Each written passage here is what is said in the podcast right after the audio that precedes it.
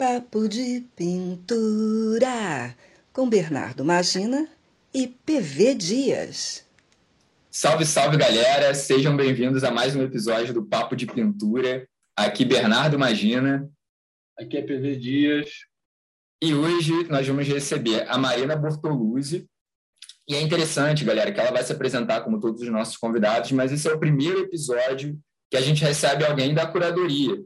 É uma coisa que a gente quer botar em prática aqui no Papo. Até então a gente só recebeu artistas, é, mas a gente quer, na verdade, todos os agentes da arte possíveis aqui conversando com a gente. Então, é uma honra receber você, Marina, como a primeira curadora aqui presente com a gente. Então, por favor, seja presente para a galera. Oi, pessoal. É, obrigada por me receberem hoje. Obrigada pelo convite, Bernardo. Estou é, feliz aqui de participar do papo e vamos nessa. É, eu me apresento? Sim, por favor.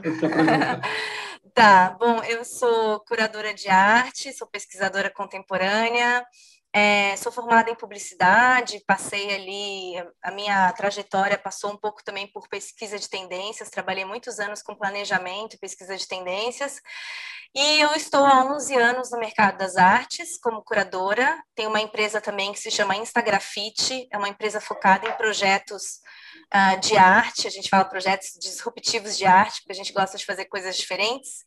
É, é uma empresa que entrega curadoria e produção e também é uma mídia. A gente começou no Instagram é, em 2011 e viramos uma mídia conhecida dentro da uma plataforma conhecida dentro do mercado da arte urbana é, não só no Brasil como no mundo. Né? Eu, além do Instagrafite, hoje tenho também o WOW, que é um projeto que eu tenho um xodó, assim, um carinho, que é um projeto focado para as mulheres artistas, mulheres das artes, de uma maneira geral, não só artistas. Ele está indo para o terceiro ano, a gente pode falar mais para frente sobre ele, assim, está virando quase uma segunda empresa, assim, dentro da, da, minha vida. E também sou agente de uma artista chamada Crioula, é uma artista de BH, mais conhecida no Brasil todo. É, o nosso agenciamento é só com a crioula, eu gosto de refrisar isso assim, o meu, a minha, eu tenho um carinho muito forte por ela e, e essa relação ela é mais uh, potente, digamos assim, de eu só ser agente dela, assim, nesse momento. E é isso, estou aqui para responder as perguntas, as curiosidades de vocês e para a gente trocar ideias. Só antes de o Bernardo fazer uma. fazer, que eu sei que o Bernardo está doido para perguntar, né? É, para a gente dar prosseguimento, só fazer uma errata, porque a gente já, a gente já fez uma. É, no, no começo do, do, do, programa, né? A gente tinha uma parceria com a Bárbara também, que apresentava aqui. A Bárbara também estava na curadora, tipo, é, enquanto curadora também, enfim, daí eu acho importante, eu acho que é que, a, que talvez a gente não, não falou no começo, né, que a gente já tinha é, realizado, né, uma alguns programas assim com uma pessoa da curadoria também, mas talvez nessa nova fase, que é uma fase de de entrevista, tipo, não uma entrevista, mas novos bate-papos assim contínuos, né? A gente ainda não tinha feito com, com outros agentes, não artistas.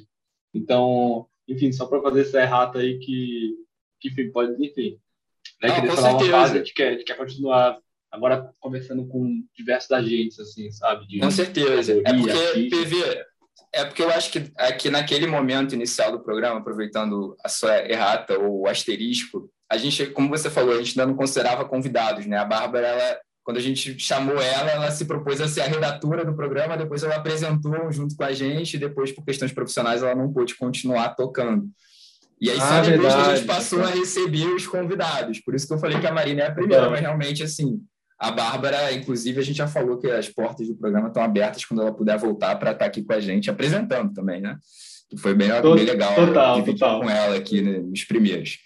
Mas, Marina, já puxando assim gancho da sua apresentação, tem alguns ganchos, né? Mas eu vou falar do primeiro, um de cada vez. É, puxando um gancho da sua apresentação, você tem algo em comum comigo e com o PV na sua apresentação. Né? Nós três viemos da publicidade.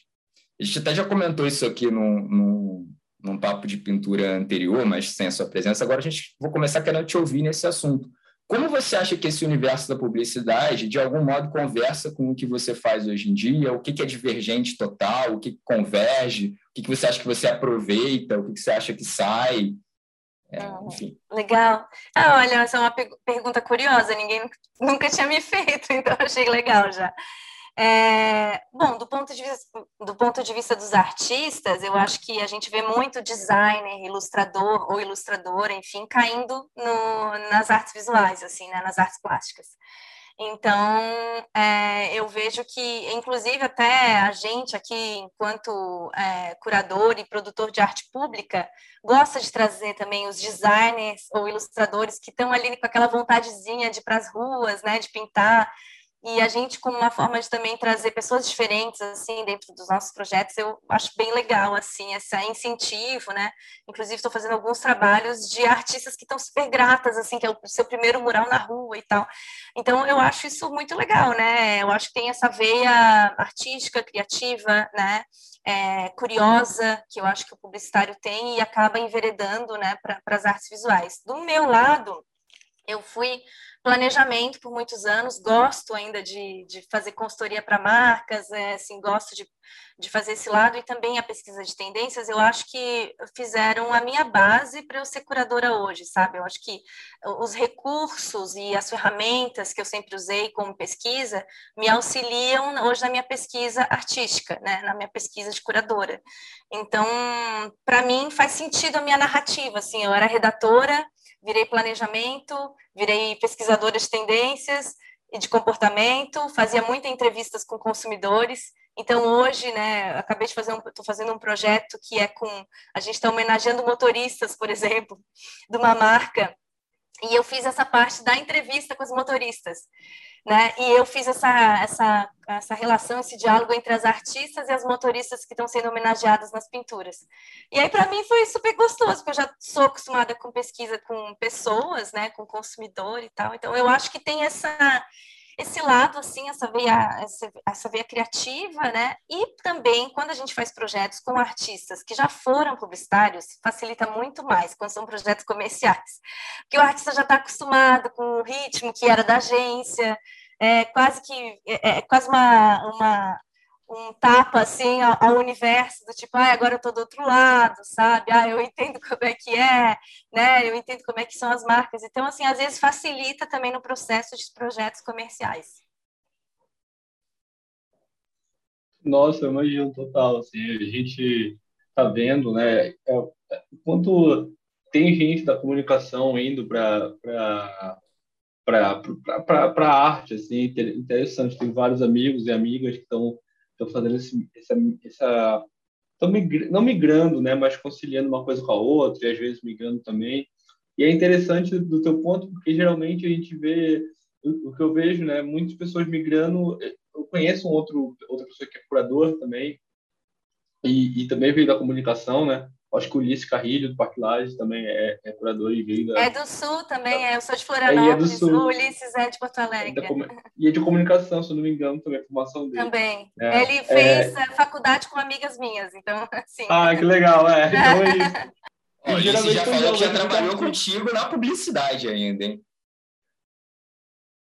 Verdade ah. essa? O Ulisses falou que já trabalhou contigo lá atrás, em São Paulo, não foi? Comigo ah. ou com o PV? Não, com você. Comigo? Não, com a Marina. Com você, olha, com a Marina. Ai, olha, gente, a minha memória tá meio falha, mas assim, o Ulisses é bem o melhor amigo de uma amigona minha, né, que é, que é a Luli, e ele tem muitos amigos, a gente tem muitos amigos em comum, a gente se, assim, se acompanha, né, eu gosto muito do trabalho dele, eu, enfim, no Parque Laje, acho excepcional, e eu acho que eu até fica até aqui o convite, Ulisses, aqui no podcast, né? Que eu até gostaria de fazer mais trabalhos com ele agora nessa nossa formatação desse chip agora, meu e dele, né? Ele curador e eu curadora, assim. Eu acho que a gente se viu em outros carnavais aí, mas eu, eu gostaria nesse momento da nossa vida de se encontrar. Quem sabe aí esse ano a gente não combina alguma coisa. Poxa, pô, massa esse, essa, essa realizando conexões, outras, outras conexões em outros momentos, né? E pois é, não, ia, ia, ia falar um pouco disso também, né? Que, a, que é interessante ver pessoas não só enveredando para a produção, mas para outros, sabe, para as outras dinâmicas dentro da arte, da curadoria, etc. Porque eu acho que tem, tem, tem coisas ali que se batem, né? Tem, enfim, fato, fato, algumas coisas que vão, vão se, se engatando, né? uma coisa com a outra. É, e uma das coisas que, que, que eu acho interessante ver nisso é que, por exemplo, nos dois projetos, tanto no WoW quanto no, no Instagram Fit, tem essa coisa que é a conciliação da produção artística com uma com marcas, com uma possibilidade de, de, de criação a partir de, de, uma ideia comercial também, que possibilita que artistas possam viver, possam outros outros trabalhadores da arte possam é, enfim, se sustentar, né, e etc. Isso é, uma, uma, é interessante também, assim, sabe? Exatamente. É, é, é, o que a gente fala no UOL, né? É uma plataforma de ensino e também financiamento, que financiamento não é só o edital lá dos projetos de instituição, né? Financiamento também é pagar suas contas, né? E aí, com certeza, a gente, como, é, como tem esse histórico, tanto eu quanto o Marcelo, que é meu sócio, a gente acaba tendo uma facilidade também de conectar com pessoas que estão dentro das agências, que já trabalharam com a gente no passado, em outros chips, em outras fases. Então, a gente acaba, sem querer, chamando a atenção né, dos publicitários, das marcas, enfim, pessoas que a gente conhecia numa agência, estão agora marketing de uma marca. Né? Então, isso facilita né, o, processo. Assim. Mas também, PV, o lado contrário, que é, sim, esses artistas já estão acostumados, mas a gente também faz o lado contrário, que é reeducar as agências. Porque as agências, quando contratam, às vezes, um artista, também colocam ele numa caixinha de antigo designer, ou antigo ilustrador, né? Ou diretor de arte, enfim. E a gente fala, peraí, não é por aí, né? Então, assim, a gente também faz o trabalho ao contrário, que é defender o artista nessa nossa nessa nova fase, né? E reeducar a agência com os processos, porque assim, uma coisa é prazo, deadline, entrega, enfim, ter que aprovar um, um, um layout, né, um esboço antes, ok, mas o artista né? Assim, ele tem o seu processo criativo, ele tem o seu estilo, né? Então ele não é um designer, né? Então também esse é o trabalho que eu faço também com as agências, né? Que às vezes é muito chato, porque eu fico no, no meio do fogo cruzado entre todos os lados, querendo ser agradar todo mundo, mas a gente sempre fala que o nosso maior lado é o lado do artista, né? Então é a defesa ao artista, né? Então é, é, falar que beleza, tem refação, mas para lá tem uma quantidade, né? É, tem refação até um limite, o artista usa essa paleta. Se eu convidei esse artista porque ele tem a ver com esse estilo desse projeto, então eu acho que tem os dois lados assim, né? Tem a facilidade e também a reeducação, digamos assim, do mercado para contratar artistas. Né? Marina, é... ah não, não, Bernardo. Pode falar, vai lá, Pedro, vai lá, É, não, é, não, é, não, pô, é muito interessante, sim, que não, é justamente isso, né? Fazer quase uma, uma conciliar as coisas muitas vezes parecem inconciliáveis, assim, sabe? E muito pelo contrário, não é. É possível trabalhar junto, enfim, nas suas diversas formas, assim. E talvez seja uma diferença entre, sei lá, o, o trabalho que tu faz e de alguns outros grupos que ou podem entender muito para essa ou bloquear muito essa ideia de conciliar as coisas, ou etc, ou negar muitas possibilidades, enfim. É saber dizer sim, saber dizer não também, né, às vezes, que é, isso é muito importante. Imagino que deve ser bom para ambos os lados assim. E eu queria saber uma coisa, é, já que enfim tem uma uma tu trabalhas com é, coisas que têm uma dinâmica da rede social hoje em dia, né? É, eu queria saber se o que eu vejo muitos amigos falando, reclamando, etc. É justamente por trabalhos hoje de arte que pessoas, por exemplo, o cliente chega uma empresa quer um ilustrador porque ele tem muitos seguidores, não por conta do traço, ou quer que ele seja tipo um influencer da arte, não justamente que é um trabalho dele, assim, sabe? É, enfim, eu já já conheci vários amigos que passaram por isso também, sei lá, às vezes uma marca vem falar com a gente também que tem um trabalho de, de, de ilustração, um trabalho de desenho, e geralmente rola um pouco disso, assim, ah, não, mas faz, faz o trabalho, mas eu quero sete stories dois posts, isso aqui. Eu falo, pô, então tu não quer desenho, tu quer ou arte, tu quer que eu faça um conteúdo ali em cima disso. Eu queria saber se, se isso é uma, uma esse, essa, isso daí é uma coisa que dificulta um pouco o processo também hoje em dia para dentro, por exemplo, ah, é, né, de, tanto nossas práticas, tipo, ah, de quanto, quanto agente de uma artista, né, quanto, enfim, dentro de uma lógica de uma pessoa que tem uma página e tem uma empresa né, que, que difunde né, conteúdos acerca de grafite, etc., e arte no geral. É, eu acho que não, é, é bem ótimo ponto, assim, eu acho que não é só as marcas exigem isso, como a pressão da própria internet, assim, da própria rede social, né, eu acho que o artista, inclusive, vive tendo meme, assim, de artista colocando, eu não sou um produtor de conteúdo, eu não sou influencer, eu sou artista, né, isso, toda semana tem algum artista postando isso, que deve estar pressionado com alguma cobrança, né, então, é bem comum, né, essa pressão, assim, eu acho que não é só o artista que sente isso, acho que todo profissional hoje, né, é, por exemplo, a minha psicóloga eu achei no Instagram. É, e ela também está ali postando ali, mostrando conteúdo para ser, né, para ser vista. Então, assim, não acho que é só o artista que sofre essa pressão. Eu acho que todo profissional hoje virou um produtor de conteúdo, é uma droga, né? Porque a gente fica condicionado à existência através da existência virtual, né? O metaverso. É, eu, como dona de um Instagram, nossa, tive várias crises. Na pandemia, para mim, assim, eu queria jogar o Instagram Fit pela janela, entendeu? Para mim, para o Marcelo, maior, a maior sombra da minha pandemia foi o Instagram Fit, assim, porque eu já atingi 1,2 milhões de seguidores, aí caiu, tá 930, e essa queda, para mim, foi péssima, sabe? Assim, a gente entra numas viagens assim, que fala, gente, por que eu estou sofrendo por número, sabe? Mas é uma pressão do, ai, sempre foi o projeto com um milhão de seguidores, agora tem 930, sabe? Aí o cliente novo que aparece fala, nossa, vocês têm quase um milhão de seguidores. Aham, isso, quase.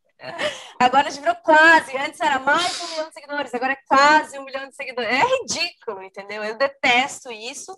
E até eu, como curadora, assim, eu fico olhando meu Instagram, tá super as moscas, assim, eu só posto no Stories, eu não posto no feed.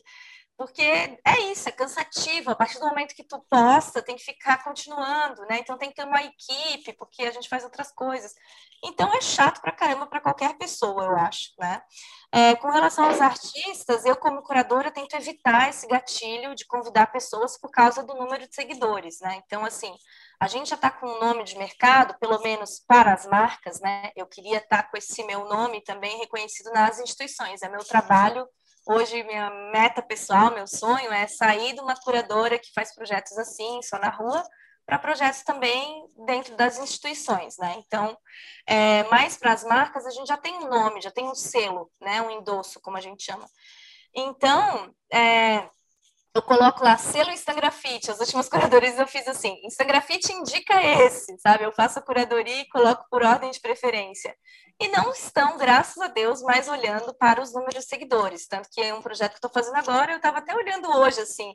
Me pediram um Instagram de cada artista. Uma tem dois mil, a outra tem três mil, sabe? A outra tem mil. Então, assim, não são influenciadoras digitais, são artistas, né? Então, o meu papel é tentar fazer com que as marcas não se, né, os projetos não se moldem a isso.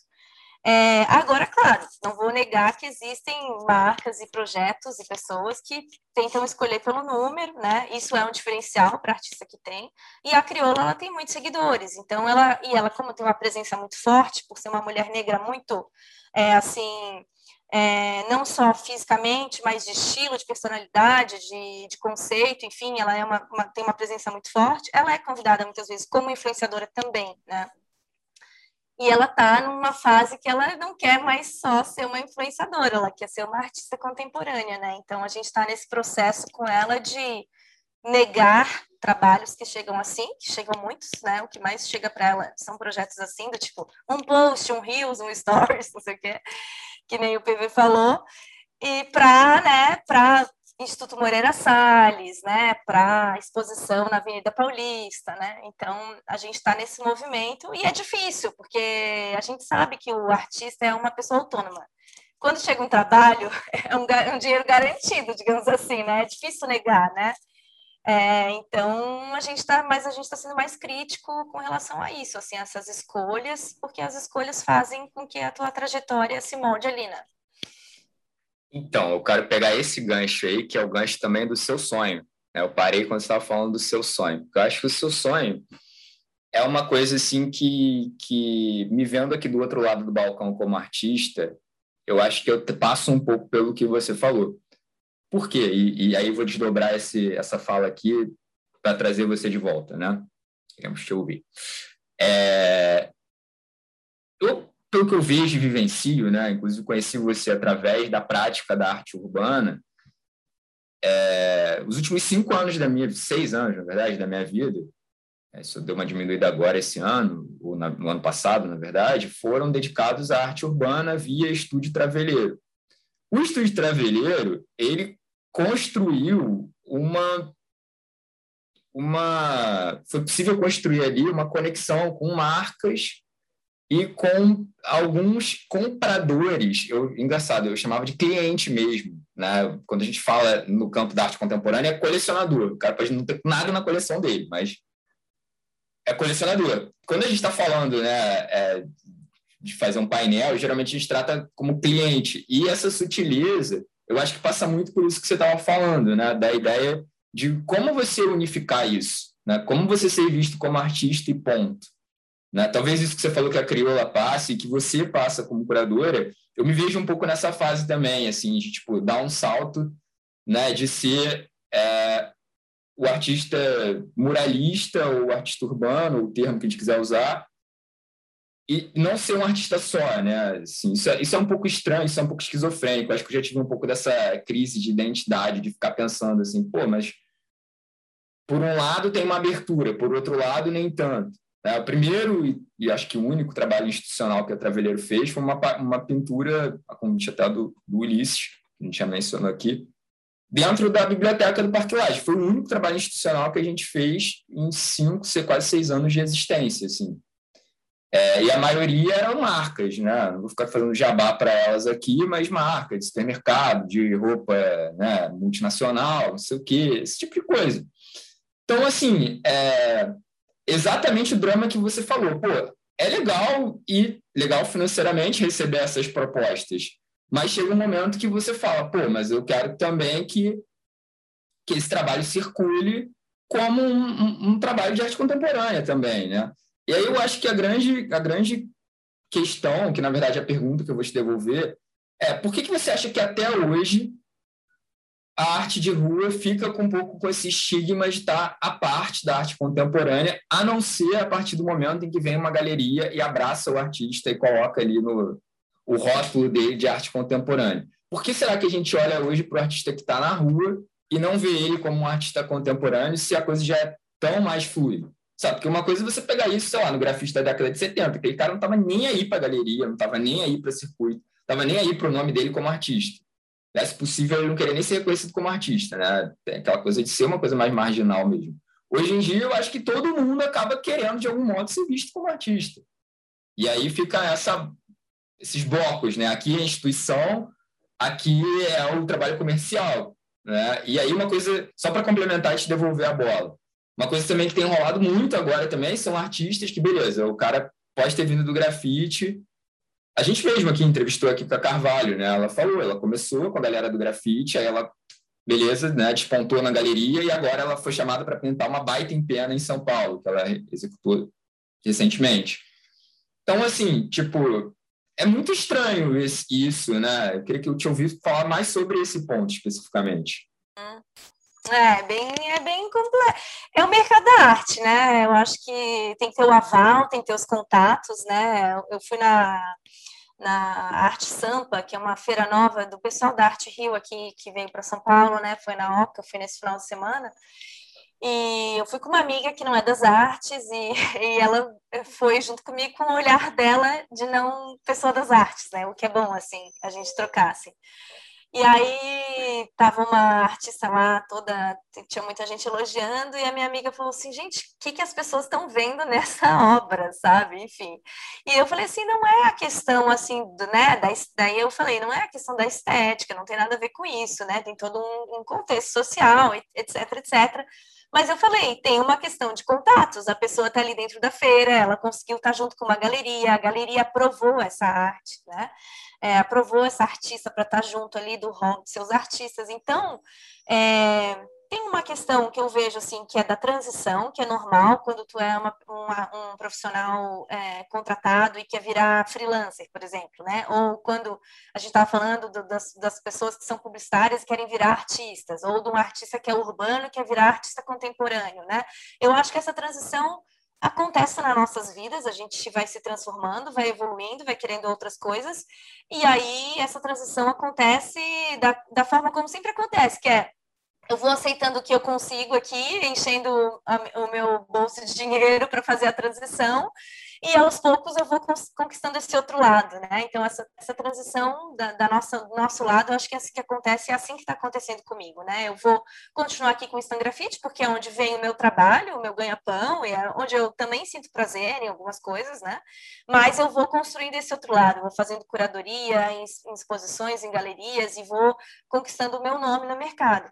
Agora, essa virada de chave, ela é assim, ela não tem uma fórmula, né? Eu acho que é isso, é ser descoberto por alguém, é criar uma rede de relacionamento, é fazer conexão. Infelizmente, ainda é quem conhece quem, né? Então, é, eu vejo assim com a crioula, né? Eu acho que é muito interessante, assim, é, ou com outra, outras artistas, assim, quando algum curador de arte mais, mais alinhado comigo, assim, né? Algum curador de arte pública convida o artista é uma coisa, mas quando uma galeria, né? Um Instituto Moreira Salles convida, ai, daí então ela é uma artista, né? Ou quando o MASP faz uma curadoria, enfim, envolve alguns artistas urbanos, ah, mas daí é o aval do MASP.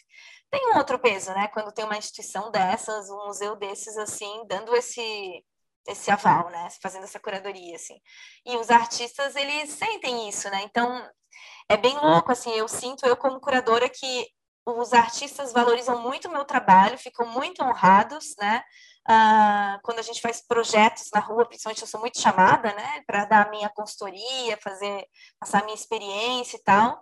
É, mas é diferente quando um curador conhecido, que não vou citar nomes aqui também para não ficar chato, quando um curador X convida, é diferente, entendeu? E eu quero, eu quero ser essa curadora X no futuro, sabe? Assim, eu quero poder também estar nesse, nesse lugar, assim, né? É, o que eu sinto hoje é que os artistas já me escutam com relação às mentorias que eu pratico, né? Então, a gente faz muita troca nos projetos que eu convido, eu, né, eu palpito bastante com relação às obras, ao, ao projeto, enfim, isso é uma troca muito rica e eu já sou muito escutada, assim, né? Mas eu sinto que falta esse aval e esse aval só acontece com a história. Não tem muito, a gente não tem como calcular tanto, assim, né? Eu acho assim, ah, você vai ganhar o selo da Galeria X, assim. É, é uma conquista dentro do mercado. Não sei total. se eu te respondi, não sei se eu te respondi. não, é, não, e é tipo uma coisa que e a gente conversa, eu, Bernardo, de vez em quando sobre isso também, etc. Tem uma a de falar assim, ah, é, eu lembro que teve uma época que eu tava fazendo quadrinho, eu gosto de quadrinho, eu amo quadrinho. Só que eu fiquei nessa, se eu ficar fazendo quadrinho, eu vou, posso, se meu trabalho for alavancado, eu vou ser o cara que faz quadrinho, o que não é, vai ter uma barreira ali no meio da entre arte contemporânea e quadrinho, sendo que quadrinho pode ser arte contemporânea, assim como o grafite, né? Pode ser arte contemporânea, então é, é muito meio do meio, sabe? Das pessoas ali. Tipo, às vezes uma pessoa é um, sei lá, um puta quadrinista, uma, uma, uma, uma, uma quadrinista incrível, e tipo assim, então, ali no meio da, da circuito da arte contemporânea a pessoa é reconhecida, mas sei lá, no meio das editoras a pessoa ali tem o prêmio Jabuti, é, é boladona, sabe o que, vendeu pra caralho. É uma, é uma questão, assim, tipo, eu acho que é muito disso, um, para onde tu quer levar o teu trabalho, entendendo que as, as regras do jogo são estas, tipo, tá, são sendo é. postas, né?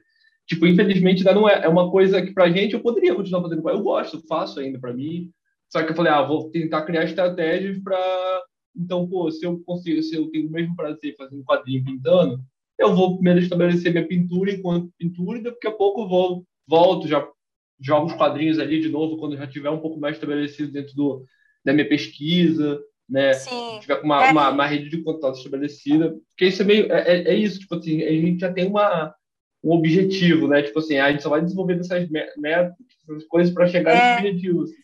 Não, é super oposto ao que a gente aprende de autoconhecimento, né? Que a gente fala não jogar no outro o seu reconhecimento, né? Ai, eu preciso me enxergar, eu preciso me achar bonita ou interessante, né? Eu não tenho que jogar a aprovação no outro. É totalmente contrário, que a arte diz o seguinte: ai, só é reconhecido quando alguém te reconhecer. Não é tu que vai dizer, né, que é um artista. Tu não pode dizer, ah, eu sou um artista famoso ou interessante ou eu tô apto a estar na galeria. É a galeria que tem que dizer, né? É o mercado que tem que dizer. Eu lembrei do exemplo muito recente do Mia, que é um pichador aqui de São Paulo, é, que está agora num momento muito bom, onde ele pichou o parque, o pátio do colégio aqui em São Paulo, com um olhar por nós. Ele acabou de fazer um vídeo sobre isso, faz algumas semanas, ele postou no, no Instagram dele, vocês podem conferir, é, que na SP Art, ele foi na SP Art e um outro artista tinha uh, tirado uma foto do Olhar por Nós, emoldurado e colocado na SP Art. Aí, Puta exatamente, exatamente o que a gente está falando aqui. Né? Aí ele chegou lá e falou: puta que pariu, né? eu fui enquadrado, eu sou pichador, eu não sou considerado artista, e alguém está ganhando meu din é, dinheiro em cima do meu trabalho. Tirou a foto da minha pichação, ficou legal por isso, né? E aí, enfim, entra muitas questões: o que, que é arte, o que, que não é, a foto, é o trabalho, é a pichação, enfim. Mas ele pichou a palavra negro por cima dessa, dessa foto, na né? SP Arte foi lá também, enfim, teve polícia e tudo mais. E aí o vídeo está mostrando tudo isso e ele hoje estava na, na, na Arte Sampa, na, na Sétima, que é uma, uma galeria também de arte urbana, também legal, as galerias de arte urbana entrando aí nas feiras de arte, né? É, com o trabalho dele, né? Então ele fez todo um videocase, digamos assim, falando aqui no Publicitarês, né? Fez todo um vídeo, conceito, contando esse, esse processo e que legal que ele chegou na galeria, na galeria e na, na feira de arte, né? Então, esse é um resumo do que a gente está falando, né? Ele, por ele, não pode dizer que pichação é arte, mas se algum artista contemporâneo ou uma galeria reconhece isso como arte, daí vira arte. Né? Então, é, e, é um... e, a sétima é uma galeria de artistas, né? Quando eu estive lá, troquei uma ideia com o Enivo. Então, assim, acho que o próprio Enivo passou, passa, né? A carreira dele tentando isso, juntar. Porque quando eu te fiz Exato. essa pergunta, na verdade, não é qual é a solução. É mais a gente realmente trazer esses... esses é, me faltou a palavra. Debate. Trazer esse tipo de situação, realmente, né? Para que a gente possa conversar em cima, né? É um papo. É, porque realmente, assim, é, são tem as barreiras, tem as questões que você colocou, mas tem casos e casos, né? Então é muito doido também ver isso, como às vezes. É, é... E, e, é louco, assim, porque isso é vai para os artistas e vai para os curadores que trabalham com arte urbana e arte pública, né? Assim, eu fiz curadoria já para um museu em Berlim, eu já fiz curadoria para uma para uma Bienal em Moscou, sabe? Eu já fiz trabalhos nos Estados Unidos, mas para os curadores aqui da arte contemporânea eu não sou curadora, sabe? Eu não sou considerada dentro do hall de curadoras, sabe? É assim que eu me sinto às vezes, né? Eu queria talvez seja uma, uma coisa energética para eu trabalhar, é, mas às vezes eu me sinto assim no mercado, porque é isso, o artista urbano ele só vira artista consagrado, né? E uma coisa que eu detesto, né? Que quando eu, eu trabalho com marcas e assessorias de imprensa, colocam os grafiteiros, o, o grafite, não sei o quê. E quem, quem é da arte urbana às vezes gosta né, de ser chamado grafiteiro e tal. Eu não gosto, porque eu acho que cai nesse buraco do desmerecimento, sabe? É um cara que trabalha 20 anos como artista, que tem um super estudo, uma pesquisa, que né, pratica, enfim, as suas pinceladas e tal. E aí ele é o grafiteiro, que parece que diminui a pessoa, sabe? Assim, eu não vejo é, ainda para mim é um termo, não sei, não é pejorativo, mas é um termo que diminui. Não sou eu, Marina, dizendo que diminui. O mercado vê de outra Imita. forma.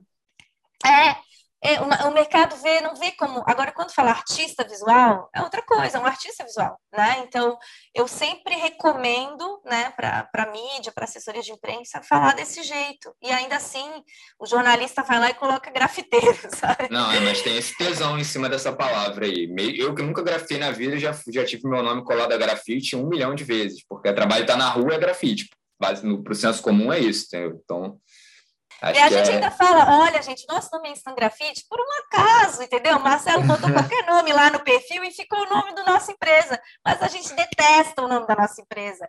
Porque do lado dos grafiteiros, e aí nos Estados Unidos é muito claro, né, as diferenças, né? O graffiti writer, né? Então, assim, o grafite no graffiti no inglês é o ilegal, o trabalho legal, enfim, o, o, street art é o trabalho legalizado, né?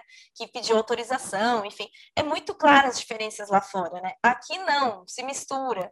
E para completar, o nome da minha empresa é com grafite, daí fica os, os, os grafiteiros, de fato, né? Quem é do bombe e tal, falando no meu perfil, vocês não postam nada de grafite, por que tem esse nome?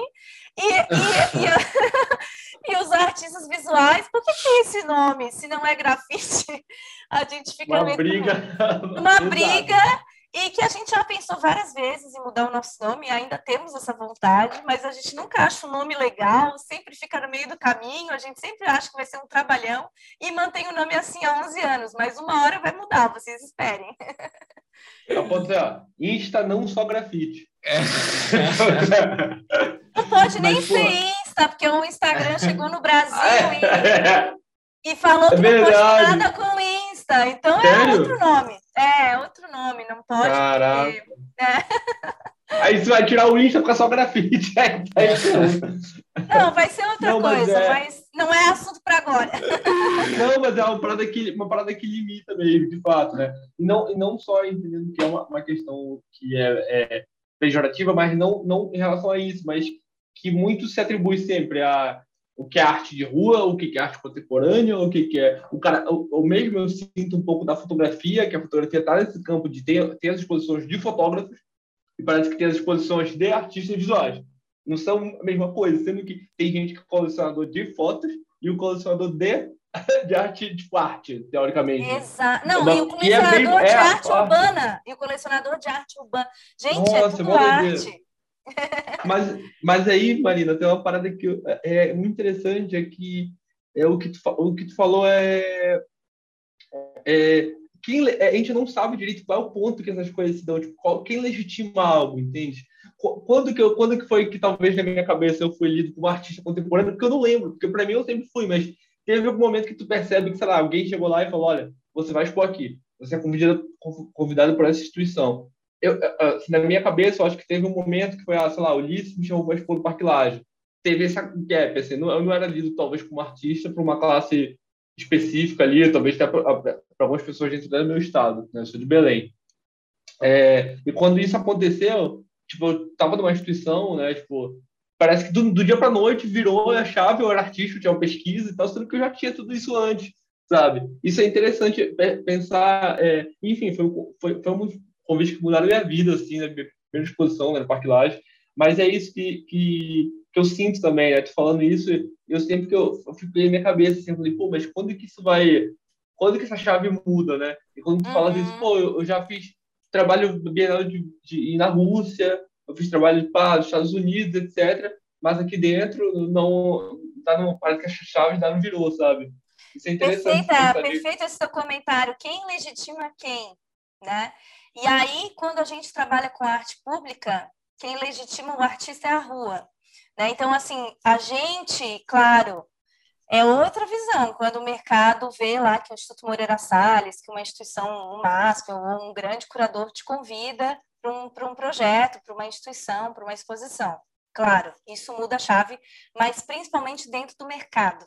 Fora do mercado, quem legitima o artista é a internet. Então, por mais que a gente esteja criticando aqui os seguidores, né?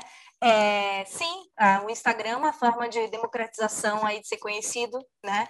A rua, ela é democrática, ela não tem é, é, ticket para entrar, né? Então, assim, qualquer um pode participar, olhar e também pintar, né? Então, nesse ponto, a gente sempre fala que a arte urbana é a primeira, primeiro contato das pessoas com a arte, e por isso é interessante estar dentro dela, porque ela é um espaço democrático, né? E hoje em dia, quando a gente fala de NFT, né, desse universo, também é um outro canal que dizem também que é a democratização da arte, porque também é uma venda lá, enfim, outro papo aqui para a gente falar, porque é um mercado que tem um monte de, de camadas aí, né, de entendimento, mas é, trabalhar no metaverso, que não deixa de ser também estar tá nas, nas redes sociais, enfim, também é um outro jeito de ser legitimado, né?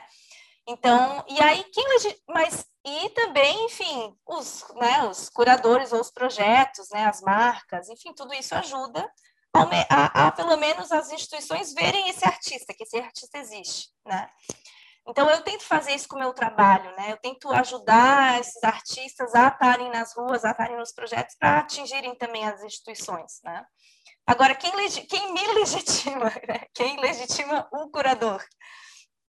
Ele mesmo, né? Então, o que eu faço comigo é, é não tenho oportunidades, eu vou criar as minhas oportunidades, entendeu? Então, eu vou criar as minhas exposições, eu vou criar os meus projetos. É, não, ninguém me convida para dar um, uma mentoria, eu vou dar a mentoria. Né? Então, eu consigo, no meu trabalho hoje, eu crio as minhas oportunidades, assim. Né? Eu crio os meus projetos para que eu possa aparecer. E é assim que eu recomendo para quem esteja nos, nos, escutando, ou assistindo, né? Quando não tem oportunidades, é isso que a gente fala para as mentorias dos artistas, né? Quando não te convidam para fazer uma exposição, cria a tua exposição. E não precisa ser só uma exposição que vai tentar lá no CCSP, nos editais que existem aí, né? No, agora o MAC está rolando uma, um edital aqui em São Paulo, não é só nos editais, não é só as propostas para editais, é também fazer uma exposição no, na garagem de casa, sabe? É fazer uma exposição dentro da sua comunidade. Hoje, o mais interessante está sendo as subjetividades de cada ser humano. Então, isso que é a moda, que é a tendência dentro da arte aqui. Então, vai fazer uma experiência na favela, entendeu? Vai fazer uma experiência dentro da comunidade, vai fazer uma experiência imersiva, sabe? Ou vai criar uma exposição virtual, que é o que está na moda também. Né? Então, assim, é, se a gente, se ninguém nos dá o aval, a gente faz na, na, na base do ódio aqui, na base da, da, da, raiva, entendeu? A gente pega esse, esse tesão contido, essa, essa raiva, e, e aplica e faz sozinho, sabe? Olha, exposição na minha casa. Então, é assim que eu vejo, sabe? É, não ficar esperando só que a instituição te, te ache, né? Mostre que você está aí, que você existe. Pô, isso é, é muito importante. Fala, fala. Não, com certeza. É muito empolgante, empolgante. Não, e, pô, eu só fui parar na rua por causa disso aí. Não tinha ninguém, não tinha onde mostrar meu trabalho, fui pintar na rua, alguns anos atrás. Um pouco esse é, o caminho foi um pouco por aí mesmo. Mas, Marina, falando ainda sobre essa ideia da legitimação, mas já mudando um pouquinho o foco aqui do nosso papo, é, para mim, pessoalmente, foi muito importante, até em relação à minha própria família, porque eu não tinha uma relação boa em arte barra família, assim, né? minha família não via, no geral, né? tirando minha mãe, que apoiou sempre, não via, no geral, assim, bons olhos se envolver com arte, a família veio de origem mais humilde, então ninguém tinha... Cara, arte contemporânea, porra, não fazia parte do vocabulário, então não, não era visto como perspectiva. Então, para mim, foi muito importante nessa afirmação, não só para minha família, mas também no sentido de meio, ingressar no mestrado em arte, porque, né, como já começamos aqui falando, minha, minha graduação, assim como vocês, não era em arte. Então, ficava mais distante ainda né, desse lance de, de ser visto como artista, ou de se sentir artista mesmo, mesmo que eu praticasse. Naquele momento, pô, meu pai falando que não, eu falava assim, pô, será que é isso mesmo? Né? Então, é, para mim, o mestrado teve muito essa função, assim, confesso inicialmente, depois se desdobrou em outras coisas, né? Você vai descobrindo coisas e tal.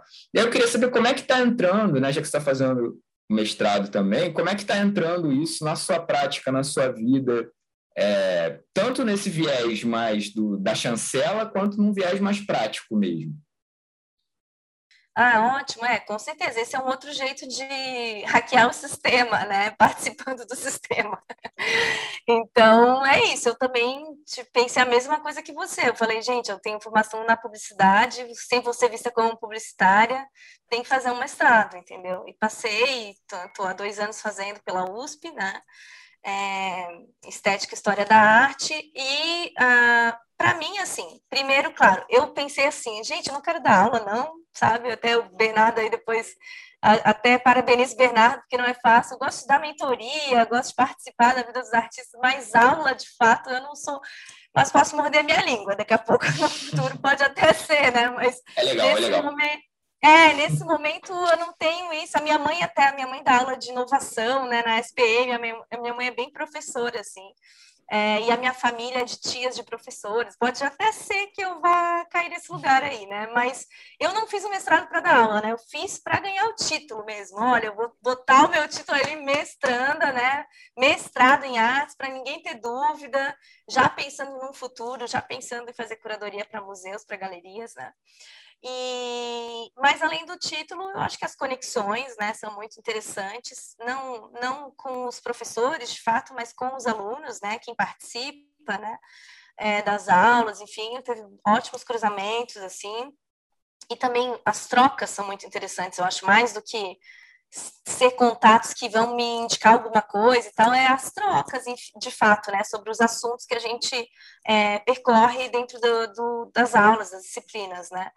E, para mim, claro, revisitar a história da arte, revisitar né, artistas contemporâneos, o entendimento da prática, né, para mim, a, a minha disciplina mais preferida, que tem muito a ver com o Bernardo, foi a abstração, que foi a última que eu fiz. É, eu já cumpri todos os, os, créditos, mas eu continuo fazendo, que eu adoro, fico acumulando, fico acumulando aula, já poderia estar é, colocando os créditos para doutorado, mas eu, eu, eu, gosto de ter bastante crédito, eu adoro as aulas, assim, então foi super rico, né, eu acho que para mim, mais do que o mestrado, isso foi pra, sempre foi para a vida, quando a gente tem um professor que muda a tua vida, é outra coisa, né, então acho que não é tanto pela, pelo programa em si, de pós-graduação, e sim pelos, pelos professores e pelas disciplinas que te comovem. Né? Então, para mim, assim, a abstração é, casou totalmente com, com a minha pesquisa, que é sobre espiritualidade, né? Assim, é, já fiz curadoria para exposições de artistas homens, mas eu tenho mais conexão com as subjetividades das mulheres, né? Então,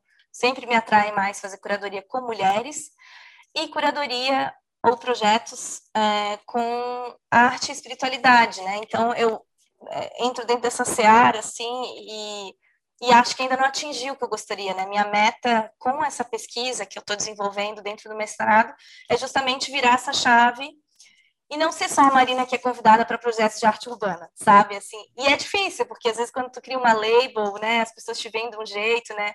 Eu acredito que isso seja para artistas que têm, por exemplo, um estilo figurativo e querem pintar abstrato, sabe?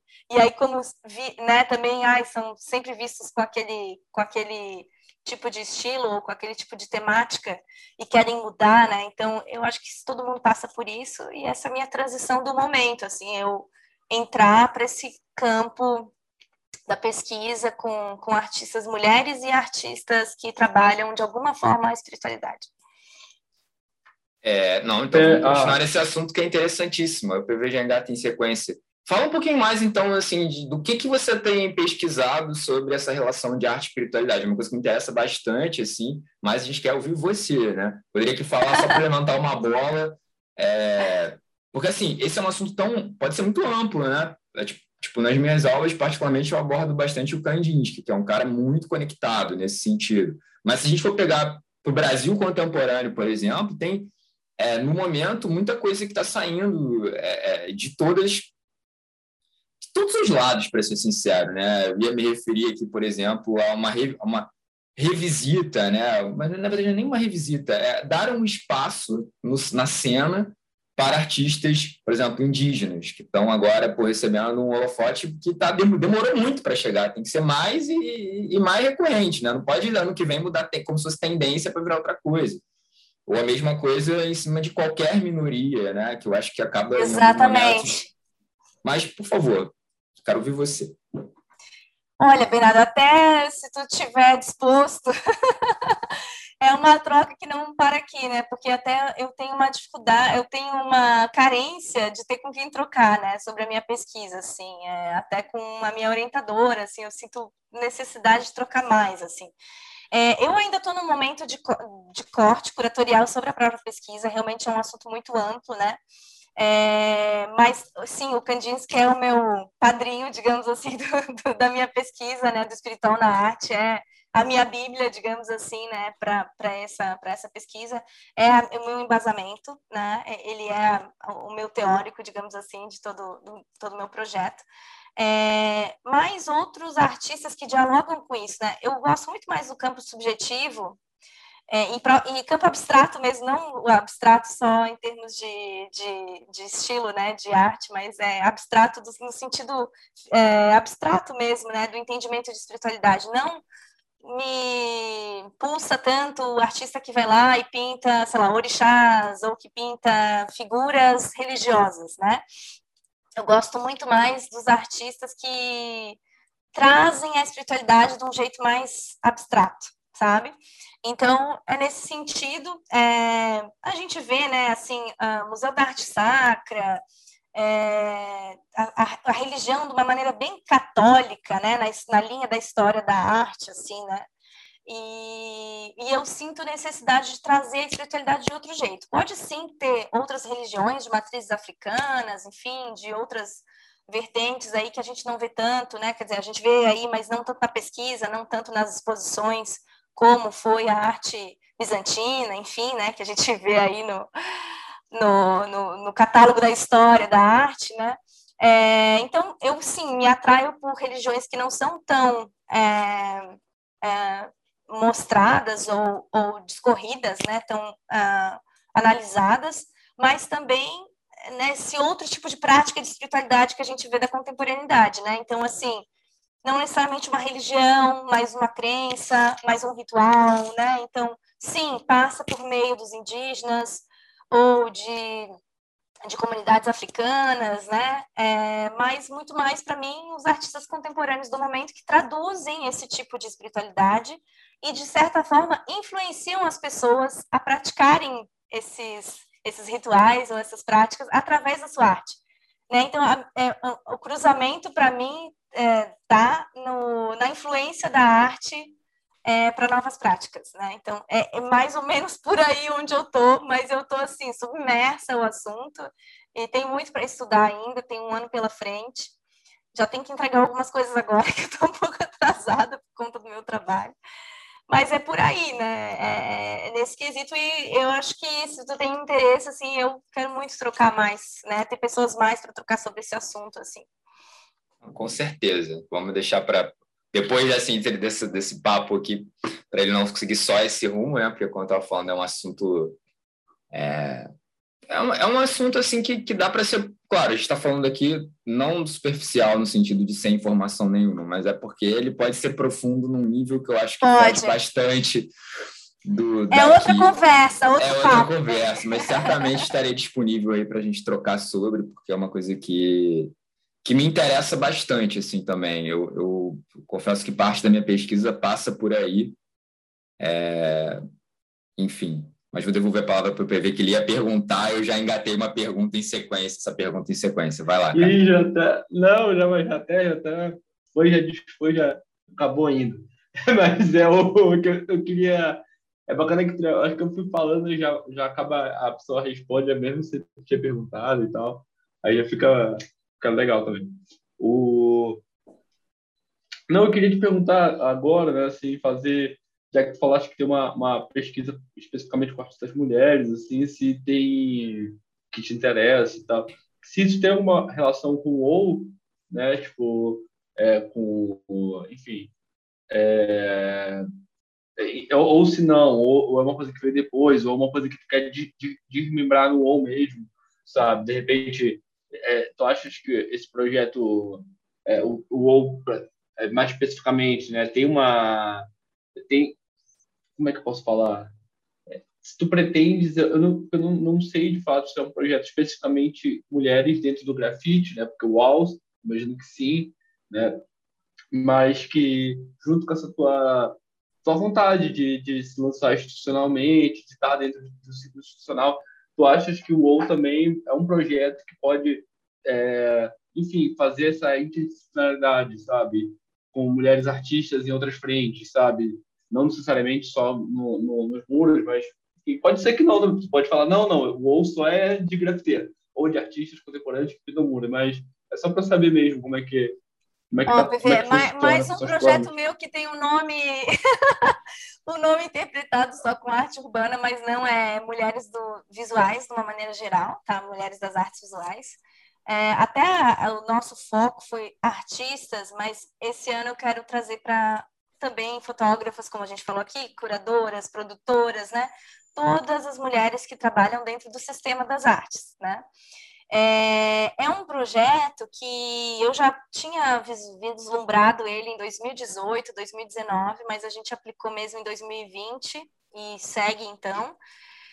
É, a ver, sim, né, com, com a questão das mulheres. Eu, eu, como curadora mulher, eu fiz quase uma reparação histórica com as minhas curadorias do passado e falei assim, gente, realmente, eu realmente pequei também com relação, né, eu acho que deveria ter curadorias mais equilibradas, né, do que eu fiz. Eu acho que é necessário ainda trazer, sim, como uma forma de equiparar né, o, o, que foi da história. As mulheres foram muito apagadas na história da arte. Né? A gente vê hoje as instituições, os, os museus fazendo uma reparação histórica dos seus acervos também. Né? E eu acho que ainda é muito importante essa pauta, né? É um assunto que não é, é batido ou que a gente não tem que ver pra, olhar para isso, né? Inclusive, eu tenho artistas que eu já fiz mentorias, são minhas antigas alunas que falam, né? Pô, eu tô aqui na cidade tal e o festival é só com homens. A gente tem um monte de mulher artista maravilhosa, né?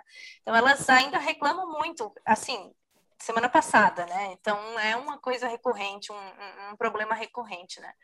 E aí eu pensando em mim, né, como mulher, é, entendendo que muitas mulheres me procuram, né, para fazer essas mentorias eu falei, gente, tem que fazer alguma coisa com relação a isso. Como que eu ainda não fiz, né? Como que eu ainda não parei para me dedicar a isso, né? E, e, e, eu fui uma mulher assim, eu estou no empresariado, digamos assim, nas startups, né? Que é ainda, a maioria são homens que estão nos cargos de liderança, né?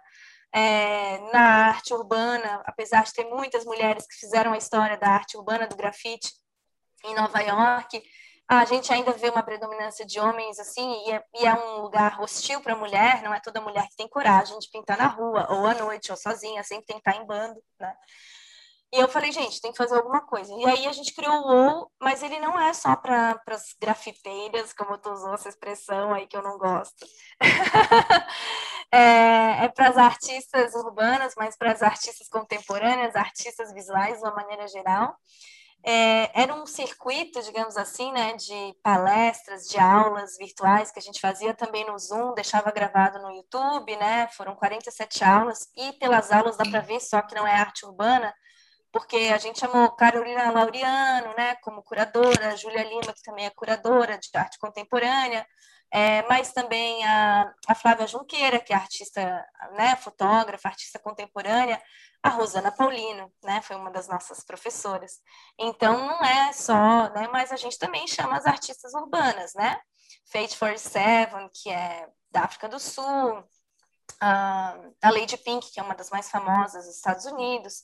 Então, tem as grandes nomes, assim, da arte urbana, mas também da arte contemporânea. E a nossa ideia esse ano é que eu, eu demandava muito do meu tempo ali, porque eu fazia tudo, que nem vocês aqui. Eu, fazia, eu era host da, de cada aula, então eu fui host das 47 aulas.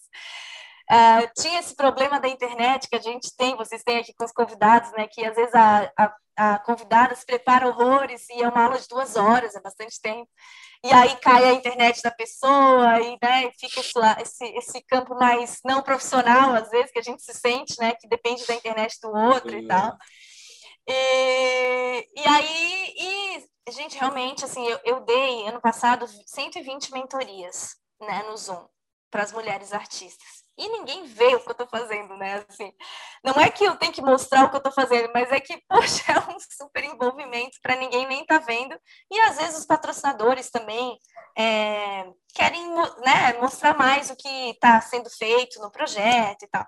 É uma forma de conectar todos esses pontos aí, otimizar mais o tempo e também expandir mais o projeto, porque a gente ficava preso num número de pessoas para dar conta de atender essas mulheres artistas, né? Então, ano passado foram 60 que foram selecionadas, de 600 inscritas. A gente vê que a demanda existe, porque se 600 mulheres se inscreveram né, para 60 serem selecionadas, quer dizer, eu estou deixando de atender né, quase 540 mulheres. Né? E aí, como que a gente faz para poder atender de uma maneira que não fique cada ano, né, que demore e tal? E aí a gente está, então, transformando um, de um programa para um, uma plataforma que vai funcionar sozinha, né, que ela vai se auto ser gerenciada, vai ser colaborativa, onde a gente vai disponibilizar todos os vídeos que a gente já tem como aulas, mas a gente também vai permitir que outras mulheres uh, deem um upload dos seus vídeos, porque a gente tem muitas artistas ou é, mulheres nas artes que não necessariamente são famosas, mas que fazem um bom conteúdo de vídeo, de aula, né, que está aí no YouTube ou no seu Instagram. Então, a gente vai permitir que todas essas aulas estejam no mesmo lugar, mulheres dando aulas. Obviamente, é para mulheres, mas vai ter muito homem assistindo, porque nas nossas aulas do OU tinha vários artistas comentando e assistindo homens, e está tudo certo, muito legal também. É, e a gente vai ter lugares ali dentro da plataforma onde elas vão poder conversar de uma mesma forma que a gente fazia nos programas. Então, a gente vai ter mentorias online, a gente vai ter fóruns de discussão que são recorrentes dentro da, do universo das mulheres nas artes. Né? Por exemplo, ah, eu sou mãe, tenho um filho de três anos e me fui convidada para um festival. O que, que eu faço? Né? A gente tem muito mais mãe solo do que pai solo nas artes visuais. Né? Como é que faz? Então, as outras vão dar as dicas, né? Então, a gente vai ter vários recursos e sessões ali de possibilidades e ferramentas para que elas evoluam no seu trabalho, acelerem né, o, seu, o seu projeto, o seu trabalho, o seu profissionalismo dentro desse mercado e também oportunidades de financiamento. Então, desde trabalhos, como a gente está falando aqui, de marcas, né, que é o que a gente já fez com algumas marcas, até também ah, exposições, editais, em, em, galerias. Né? Então, vai ficar de uma maneira mais é, automatizada, mais colaborativa e mais acelerada. Eu quero poder ajudar mais gente ao mesmo tempo, sabe? Pô, você está fazendo o trabalho da Funarte, parabéns. Basicamente, né? Que eles deveriam fazer, você está fazendo por eles e talvez mais potencializado do que poderia ser via Funarte sem entrar no, na discussão do, do, que é o não governo atual, mas para a gente continuar numa vibe positiva. Sem, do, sem comentários, da, da conversa, é. Né? Não, fantástico. Mas é importante. Você... Fala aí, bebê, fala aí. Não, era falar, era falar justamente que isso é muito importante, esse projeto, justamente pela, pela questão de, o, de esse lugar da legitimação, né, que, que tu falas atrás, de que legitima a arte, no sentido. Tem uma questão de gênero muito grande aí, que, enfim, muitas vezes, questões raciais, entre outras mais, mas muitas vezes são homens mais velhos, héteros, toda, toda aquela questão assim, né? E que, pô, fazendo um projeto desse, assim, fazendo um tipo de. expandindo esse projeto, assim, para uma, uma plataforma onde pode ser. Assim, é um grande passo para deixar as coisas, sei lá, né, é, bem melhores né, do que elas estão agora. É, e, e, e, muita gente que eu conheço, muitos curadores homens, falam assim: ah, mas eu não conheço as mulheres, ah, eu não tenho tempo. E eu já caí nesse lugar, nesse buraco também. Né? Eu, como, ah, é sem tudo para ontem os projetos, né? Tem que mandar a curadoria de um dia para o outro, é tudo assim, a, a verba chega. A gente que é autônoma, assim, a verba chega numa semana, tem que atender tudo na outra, né? E aí não vai ter mais desculpa. Vai ter um índice ali de todas as mulheres que existem nas artes. Vai estar ali produtora, curadora, artista, fotógrafa, videomaker. Todo mundo está ali, pronto, está ali, entendeu? Não tem, não tem agora escapatória, está ali. Ah, não tem tempo? Entra no site, pesquisa. Tá tudo ali, um compilado, sabe? Então, é, é, é essa a minha intenção com essa plataforma, que a gente gere um grande glossário de todas as mulheres que estão aí nas artes, quase entregando meu ouro, digamos assim, né, como curadora, que a gente é convidado para fazer esse tipo de trabalho, né, o curador ainda vai ser necessário, porque faz o filtro, né, de tudo isso, mas é isso, sabe, é um lugar, assim, para não ter desculpa, porque, sim, é, é, que nem o Bernardo falou, é uma tendência, né, a gente está no momento de, ai, ou quando chega março, né, ai, é, projeto com mulheres, março, é, ou, ai, a tendência agora comprar artistas indígenas, vamos todo mundo comprar artistas indígenas, né? E não pode ser assim, tem que ser uma coisa recorrente. E eu acho que essas plataformas que existem, né, como por exemplo o Projeto Afro, né, que é com artistas negros, né, ou outros projetos que tem com artistas indígenas e do meu lado aqui artistas mulheres, é necessário, porque daí a gente mostra, olha, essas pessoas existem, elas estão aí, você só não contrata porque não tem um conhecimento. E Marina, vou agora dar uma outra, uma outra mudada aqui. Não porque não tivesse interessante, mas é porque queremos ouvir sobre alguns assuntos. Né? Acho que deu para percorrer alguns, felizmente. É... Vamos lá, eu quero agora te fazer uma pergunta mais vinculada com o nome do programa. né? E com a nossa, geralmente, com a nossa pauta mais recorrente aqui, especialmente quando estamos somente entre artistas. Então, eu queria te fazer uma pergunta que, assim, você pode até levar para para o lado do gosto, né? Mas assim, é, se você quiser também, para além do gosto, falar da sua visão é, técnica mesmo, né? no sentido curatorial, do que, que te chama atenção em pintura hoje? Né? Você que é curadora, vê milhares de trabalhos Ainda mais, né, tendo uma plataforma no Instagram. Aliás, vou fazer a pergunta em duas perguntas. Então, a primeira é o que te chama atenção em pintura hoje? E dois, como é para você que lida com o trabalho na rua, especificamente, essa ideia de ver o trabalho da rua na internet, já que é, assim, é difícil, dependendo do trabalho, você passar a sensação real né, numa foto no Instagram, um vídeo ali no Instagram, para o que é de fato estar tá diante dele é, em loco, né? na pintura sobre arquitetura. Então, essas duas perguntas aí. São perguntas bem particulares, assim, né? Porque é, não sei, o que eu coleciono na minha casa, para mim é o que me, o que me faz sentir, sabe? Eu acho que assim, o que me, né, o que, que chama atenção na pintura é muito particular, porque cada um vai interpretar de um jeito, né? Então, o que faz a Marina sentir é diferente do que o PV faz o PV sentir ou o Bernardo sentir, né? Então, é, para mim é isso. Quando eu compro ou quando eu me interesso por um artista, é o que me faz, me, me pulsa, né? Que faz eu me que faz eu me reconhecer de certa maneira, né? Na pintura, que, que me conecta, né? Que me representa de certa forma ou que é nesse sentido, assim, né, a composição. As cores, às vezes, me atraem também, eu acho que tem uma questão de cores, né, a composição. É... Já na rua, eu vejo de duas formas.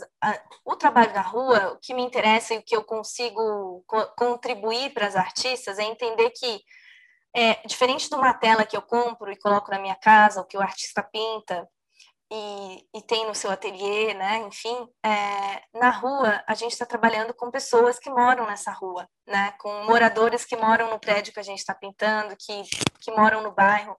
Então é muito mais particular porque está trabalhando para não, apesar de não precisar ser para um projeto comercial, estou trabalhando para a rua, para as pessoas, né? Para a cidade. E não dá para agradar todo mundo, mas tem que pensar de certa maneira naquela comunidade que vive ali, né? Que ela vai estar tá frequentando e consumindo essa arte todos os dias. Ela não quer às vezes consumir essa arte, ela vai ser obrigada a ver esse paredão ou esse mural ali no meio do caminho, né? E o que é muito bonito quando a gente faz projetos é quando a artista se sente acolhida pela comunidade, como está acontecendo agora nos projetos que a gente está fazendo, que a artista fala, nossa, me trouxeram um bolinho, recebi um almoço. Então, isso é muito bom. Quer dizer, a comunidade aprovou, né? O, o seu colecionador, digamos assim, aprovou a sua pintura, né? Agora, e, e, eu acho que o que a gente é, fala muito para o artista é que quando ele vai para pra, as ruas, é que ele ocupe muito bem o espaço, né? Que ele quase faça um site específico ali, né? Naquele espaço que ele está ocupando, né? Seja com os murais ou com as instalações ou pintura de uma praça, enfim, que seja pensado para o espaço, né? Então ele pode até ter um desenho, um, uma temática que seja do seu interesse, da sua pesquisa, mas quando ele vai adaptar esse trabalho para a rua, ele precisa pensar ali no ambiente que ele está sendo inserido, né?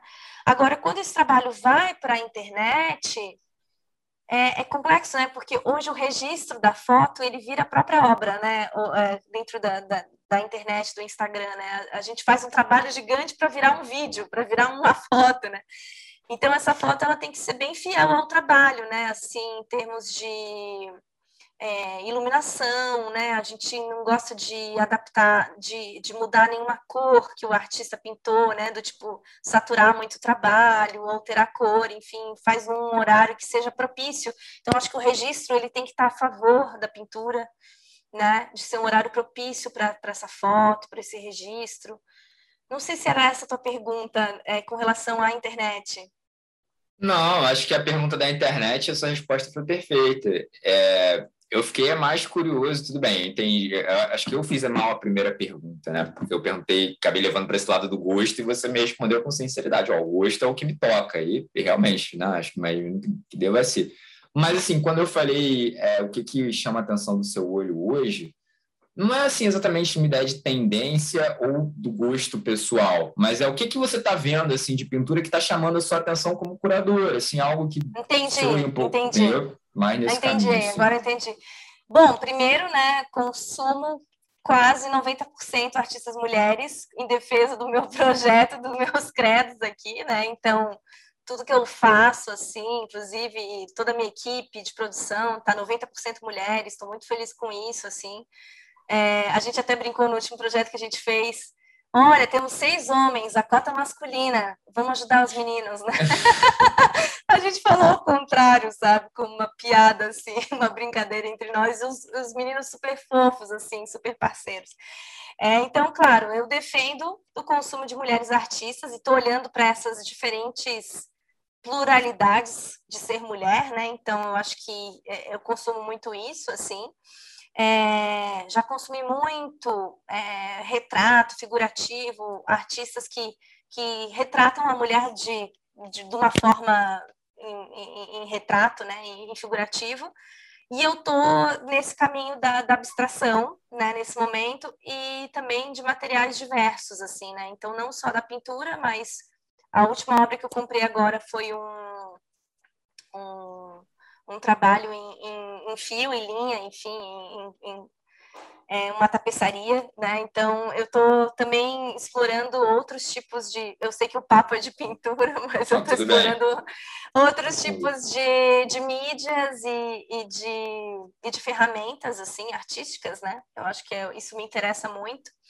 É, e eu acho que esse campo subjetivo do pensamento e da espiritualidade, como eu falei, né? Então, de levar para um lugar assim, numa outra dimensão, esse, esse, tipo de, de arte que eu estou comprando, assim, né? É, se a gente for ver é, dentro do, da, da SP Art, por exemplo, que foi, foi visto, né? A gente vê muita instalação também, mas eu acho que está entrando muito um lugar é, das diferentes realidades, como eu falei, né? Então, artistas que não eram tão vistos quanto artista, artistas visuais, tendo espaço de aparecer, né? Como a gente falou da, da Priscila Roxo, né, Bernardo? Então, eu acho que são artistas que, que têm as suas realidades sendo retratadas, né? É, fora do, do contexto padrão social europeu, assim. Eu vejo que essa tendência está rolando muito forte, né, com, com os artistas que a gente vê aí do Rio, principalmente, né, é, é, Maxwell Alexandre, né, enfim, outros artistas assim, Mulambo, né, acho que artistas que acabam retratando o cotidiano carioca, o cotidiano das suas realidades, né, não sei, me corrige se eu estou errada, mas é, é por aí. Mulambo vem aqui quinta-feira, hein? Ai, que demais! Sou mega fã dele, mega fã. Já pensei nele em diversas curadorias que acabaram não dando certo, assim, mas né, eu acho que são artistas, né, Robin Santana aqui em São Paulo, eu acho que são artistas que estão num momento muito bom, né, é, e eu acho que os curadores e as galerias estão se voltando para isso, né, estão dando atenção para isso.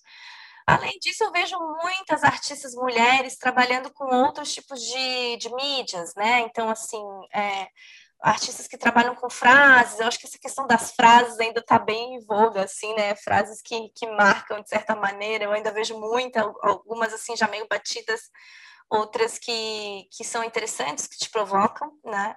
É, deixa eu ver o que mais que eu vi. Agora, eu acho que é mais isso. E eu, eu acho que tem um, para mim, enquanto agente também da crioula, né? Eu vejo um campo muito fértil e promissor dentro do, do, do geométrico, da abstração, né?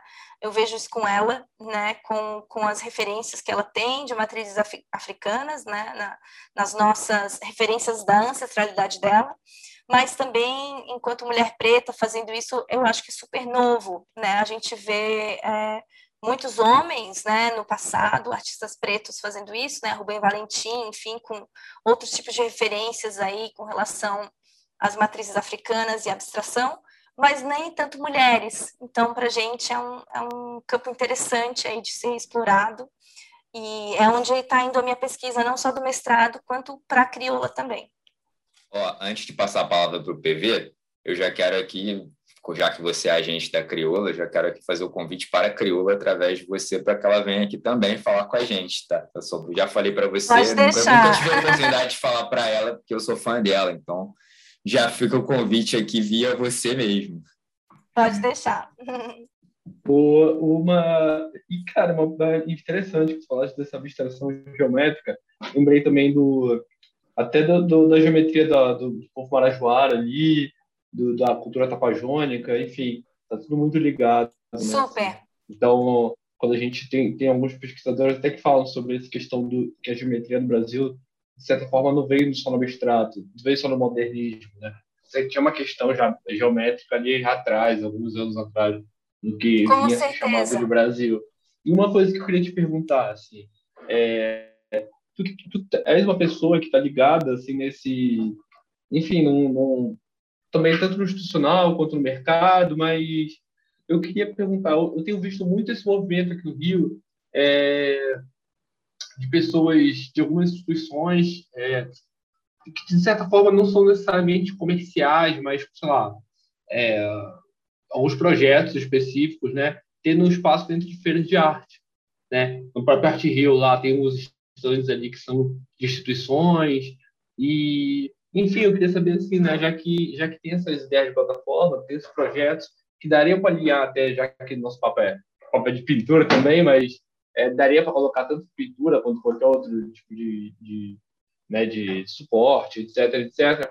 Mas que tu pensa também nesse de tanto quanto né, estar numa instituição, mas quanto alinhar esses seus projetos dentro dessas feiras de arte, assim, é uma possibilidade? Uhum.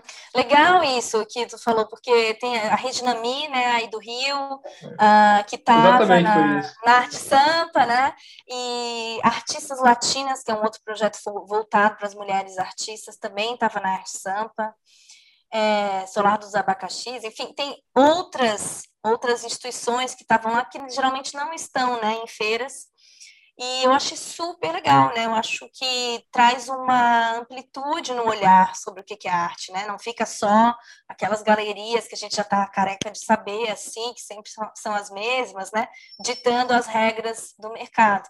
Acho que é legal que essas novas instituições ou projetos, né? Ou, enfim, ONGs, enfim, é, participem, trazendo um olhar diferente, um olhar da periferia, um olhar... É, com alguma questão né, racial, enfim. Tinha um, tinha um stand lá só de, de artistas trans, que foi maravilhoso. Cheguei lá, elas estavam tudo gritando no microfone, maravilhosas, chamando atenção para o stand delas. Então, eu acho que isso é, é necessário, né? Eu acho que a gente está num momento, como eu falei, né? De olhar outras realidades. Eu acho que tudo a ver chamar essas outras, esses outros projetos para fazer parte. Eu, eu até vou dizer que eu olhei a rede na minha ali, achei interessante né, elas estarem ali, até pensei, será que o UOL estaria aqui? Não sei, né? Talvez, uh, acho que o UOL estaria de um outro jeito, talvez pontuando todas as mulheres que estão em todos os estantes, por exemplo, sabe? Eu fiquei pensando assim, como é que eu entraria na feira, sabe?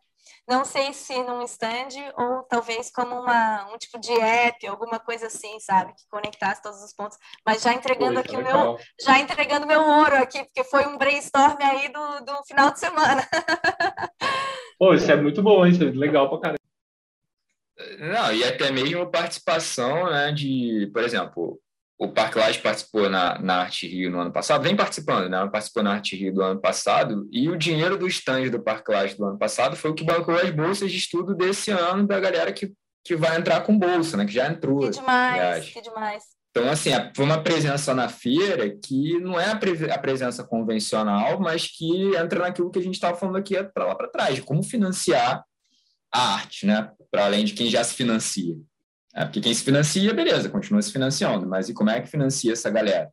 E a mesma coisa, tipo, eu fui membro da comissão de seleção, tinha mais de 700 inscritos para 40 vagas. Foi a mesma coisa que você falou do Huawei. Interesse, a galera tem, né? A questão é, é e o respaldo para esse interesse, né? É, fazer arte tem o seu custo, né? Tem o seu que não é nem só o custo da grana em si, que é, é talvez né, a maior barreira. Maior. Mas... O tempo, né? O tempo, a pessoa que tem que, né, enfim, amamentar uma criança. Lógico. Fazer, né? Eu tenho um artista aí que eu me, fez mentoria que é advogada, que, enfim, tem outros, outras profissões, né? Tem outras coisas, é normal, né? É, exato. É... Mas legal. Então, a gente vai então para os nossos finalmente, né? Antes de tudo, agradecer a Marina mais uma vez. É, acho que é mais um dos casos aqui que se a gente não tivesse uma meta de tempo para também não ficar tão grande para os ouvintes, né, barra espectadores, que a gente conseguiria levar por são oito e meia, acho que a gente iria até dez horas fácil aqui conversando tranquilamente. Eu sou né? faladeira, pessoal. Se me deixar, eu falo muito. Não, mas não é questão de ser faladeira, não. A questão do papo tá bom. A gente, pô, vontade dá de perguntar mais várias coisas, porque no início você foi falando, aí a gente falou, ah, agora já, se eu fosse seguir aqui a lista das coisas que eu anotei, teria pergunta, mais umas dez perguntas, aí não dá. Então, é, é mais para te agradecer mesmo mais uma vez, né, de você ter topado estar aqui com a gente, né? Não, não só pelo seu tempo, mas também pela sua participação maravilhosa aqui com a gente. Então, já agradecer. E antes da gente se despedir, uma palavra final sua, o que você queira falar aí para a galera, o microfone aberto para você e depois a gente encerra aqui. Ai, gente, o que eu vou falar? Bom, sigam a gente nos nossos canais, porque né? Falando aquela coisa dos do, do seguidores de novo aqui, né? Por mais que a gente abomine isso, ajuda né, no processo de, de captação de tudo, né? De, de ser reconhecido ainda entre os nossos projetos. Agradecer o espaço, o convite de vocês dois. E é isso, estou à disposição, tanto aqui quanto fora, se quiser continuar a conversa depois é, para mim sempre é, é, é, importante essa troca, assim, acho que a gente fica muito no nosso mundo e no nosso corre, né, não tem muito tempo de trocar, assim, quando tem esses espaços, né, acho que depois, ainda mais depois de uma pandemia, a gente tem carência aí de conversar, então, que bom, obrigada. Pô, te agradeço, pô, Marina, tipo, foi muito legal a, a troca, assim, que... E pô, o, cara, no meio, no meio da conversa mandou mensagem pro Bernardo, falei, pô, Bernardo tá fluindo muito bem, assim, que legal, né? Tipo, enfim, foi super legal, assim, acho que te tirou dúvidas e trocou ideias de coisas que a gente já queria saber, de coisas que a gente tava, de coisas que a gente nem imaginaria, assim, sabe? É, dentro de, sei lá, dentro, tanto da ideia de projeto quanto da ideia de vida mesmo, acho que tem muitas pessoas aí que vão estar tá aí também, que vão estar tá querendo fazer transições nas suas vidas, transição de projeto, pensar o que, que vai, sabe, como vai chegar em algum lugar, ou, ou, ou qual lugar está, e qual lugar quer, quer estar, né? Enfim, isso é muito bom. Enfim, te agradecer aqui por, por ceder um pouco do teu tempo até com a gente, para gente fazer essa troca e, e enfim, só, só desejar que dê tudo certo nessa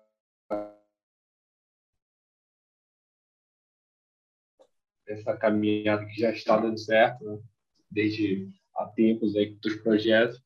E queria agradecer, agradecer todo mundo que ouviu, que está tá ouvindo constantemente, que se inscreveu no, tanto no YouTube quanto está vendo no Spotify. E desejar uma boa noite para todo mundo. Boa noite, boa tarde, bom dia, depende de que hora estejam ouvindo.